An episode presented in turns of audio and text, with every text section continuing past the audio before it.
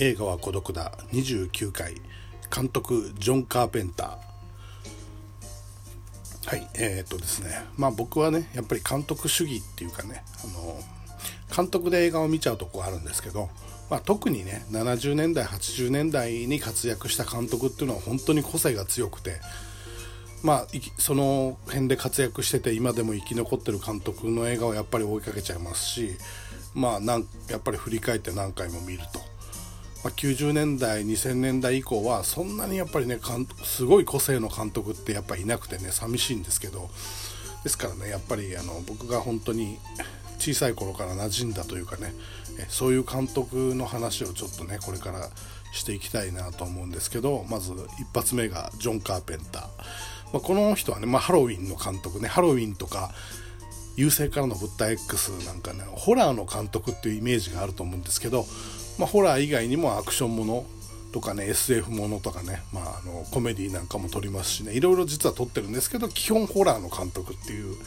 印象が強いし、やっぱ本数も多いのかなと思うんですけど、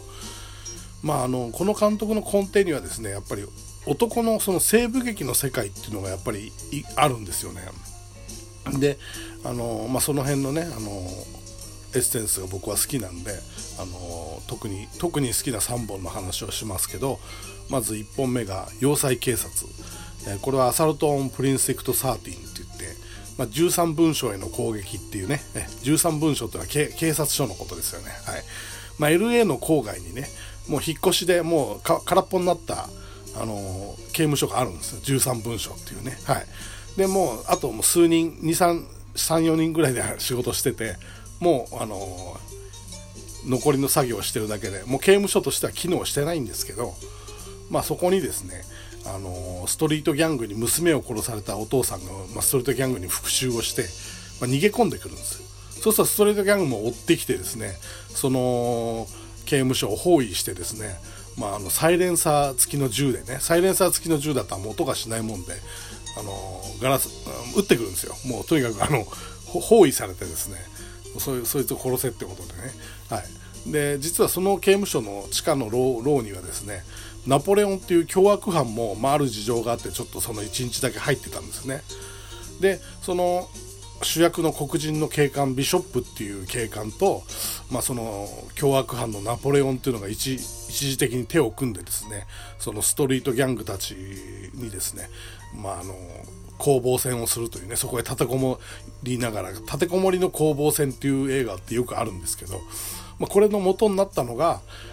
ハワード・ホークス監督のジョン・ウェン主演のリオ・ブラボーっていうね昔の西部劇なんですけど、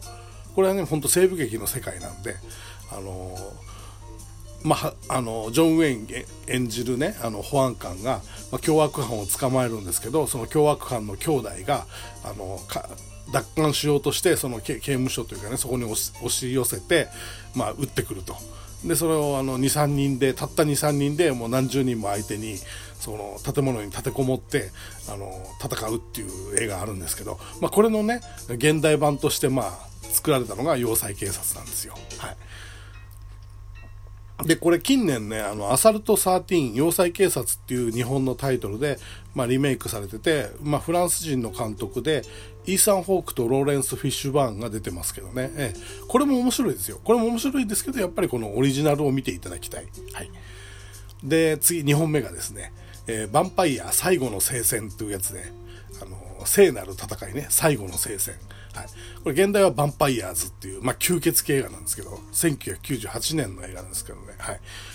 い、これはね主演がジェームズ・ウッズね。ジェームズ・ウッズもね、80年代90年代はすごく活躍しましたけどもう70歳ぐらいですかね。はい、あとダニエル・ボールドウィンっていうねアレック・ボールドウィンの弟で、まあ、兄貴の七光で俳優になったような感じの人ですかね。はい、あとシェリル・リーっていうねツインピークスでローラ・パーマー役をやった人が出てますね。はい、でこの音楽もねこうブルースっぽくてねもうほんとこれ西部劇っぽいホラー映画ですよ。音楽もねブルースギターがねすごい雰囲気が良くて、で舞台はニューメキシコでもう荒野と道路とモーテルとガソリンスタンドしかないようなとこでですねその吸血鬼の戦うんですよ。で、吸血鬼と戦う奴らっていうのは、ジェームス・ウッズ率いるですね、吸血鬼ハンターなんですね。で、これはローマのバチカンから命を受けてまして、もう正式にね、はい。それで吸血鬼が世界各地にいるってことで、もう殺し回ってるんですよ。で、冒頭もね、その荒野の中に立つ一軒の古ぼけた屋敷に目をつけたね、その、ジェームズ・ウッズがね、あそこにいるんじゃないかって。昼間は要は暗いとこ苦手なんで吸血鬼はね、昼間は奥の方で寝てるんですよ。はい、そこを襲うって退治するっていうね。で、どうやって吸血鬼を退治するかっていうと、これがね、マグロを撃つような森みたいなのでですね、吸血鬼をぶっ刺すわけですね。そうするとそこからワイヤーが繋がってて、外に止めてある、ジープのウィンチに繋がってる。で、そのぶっ刺すとウィンチをガーッと巻いて、吸血鬼を外へザーッとこう引きずり出すわけですよ。そうすると太陽の光線に当たると吸血鬼っていうのは、そのマッチをバッて吸った時みたいにジュバッとこうね、火が出てですね、死んじゃうわけですよ。はい。それを一体ずつやってって殺すっていうね。で、7人ぐらいの集団で動いてるんですけど、何体かやっつけてね、打ち上げかなんかやってるとですね、そこに吸血鬼が復讐しに来てですね、もう全員ぶっ殺されてですね、残ったのはもう、ジェームズ・ウッズとダニエル・ボールドウィンだけになってですね、この二人でですね、吸血鬼のその、ラスボスをですね、やっつけるっていう話なんですけど、本当に西部劇っぽい感じで、男っぽい映画でかっこいいですよ、これは。はい。で、次がですね、ゴースト・オブ・マーズっていう2001年の映画なんですけど、ゴースト・オブ・マーズっていうね、はい。火星の幽霊っていう感じなんですけど、はい。で、これはですね、どんな話かと言いますと、2176年に、もう火星がね、テラフォーミングされてて、もうその、ヘルメットとかいらなくて、空気もこう、普通にね、地球みたいに、顔丸出しで入れる状態になってまして、植民地みたいになって。で、天然資源をこう採掘してる感じなんですよ。はい。で、だいぶ人間もそこに移住してまして。で、ある学者がですね、火星のね、先住民のね、墓をこう暴いてしまう。で、火星の先住民のね、墓っていうのは、もう人間じゃない、何か宇宙人がこう封じ込めてるような感じなんですよ。相当前にね。で、それを暴いちゃうと、そこから霊魂がバーって出てくるんですよ。先住民の霊がね。その霊が、植民地で働いてる人間に乗り移っちゃうんですね。そうすると、ゾンビみたいになって、外見は、なんつうのかね、パンクロッカーみたいな感じになるんですけど、それがもう乗り移ってね、残った人間を襲ってくるっていう、そういう、SF ホラーアクション映画みたいな感じで。で、主演がですね、ナターシャ・ヘンストリッチっていうスピーシーズっていうね、モンスター映画で色っぽいお姉さんをやってた人が主役で、あとアイスキューブっていうラッパーの人とですね、アイスキューブもよく映画出ますよね、はい、あと若い頃のジェイソン・ステイサム、あとパム・グリアですね、ジャッキー・ブラウンの、はい、この辺が出てましてですね、これもですね、要は要塞警察の SF 版ですよ。はい。で、その人間たちがその火星人が乗り移ったゾンビみたいなやつらにもうバーッと包囲されて立てこもって、そこで攻防戦を繰り広げて脱出をするっていう映画ですよ。はい。ですからこれね、3本共通なのは西部劇風、ゴースト・オブ・マーズはね、最近の比較的最近の映画なんで、やっぱり女性が主演で、女性がね拳銃を、ガンアクションというかね、女性が撃ちまくるアクションという感じで、それはそれでいいんですけどね。はい。根底にはその西部劇精神が流れてますね。ゴースト・オブ・マーズの方の音楽は、ヘビーメタルっぽいギターがギャンギャンかかって、それはそれでかっこいいんですけど、はい。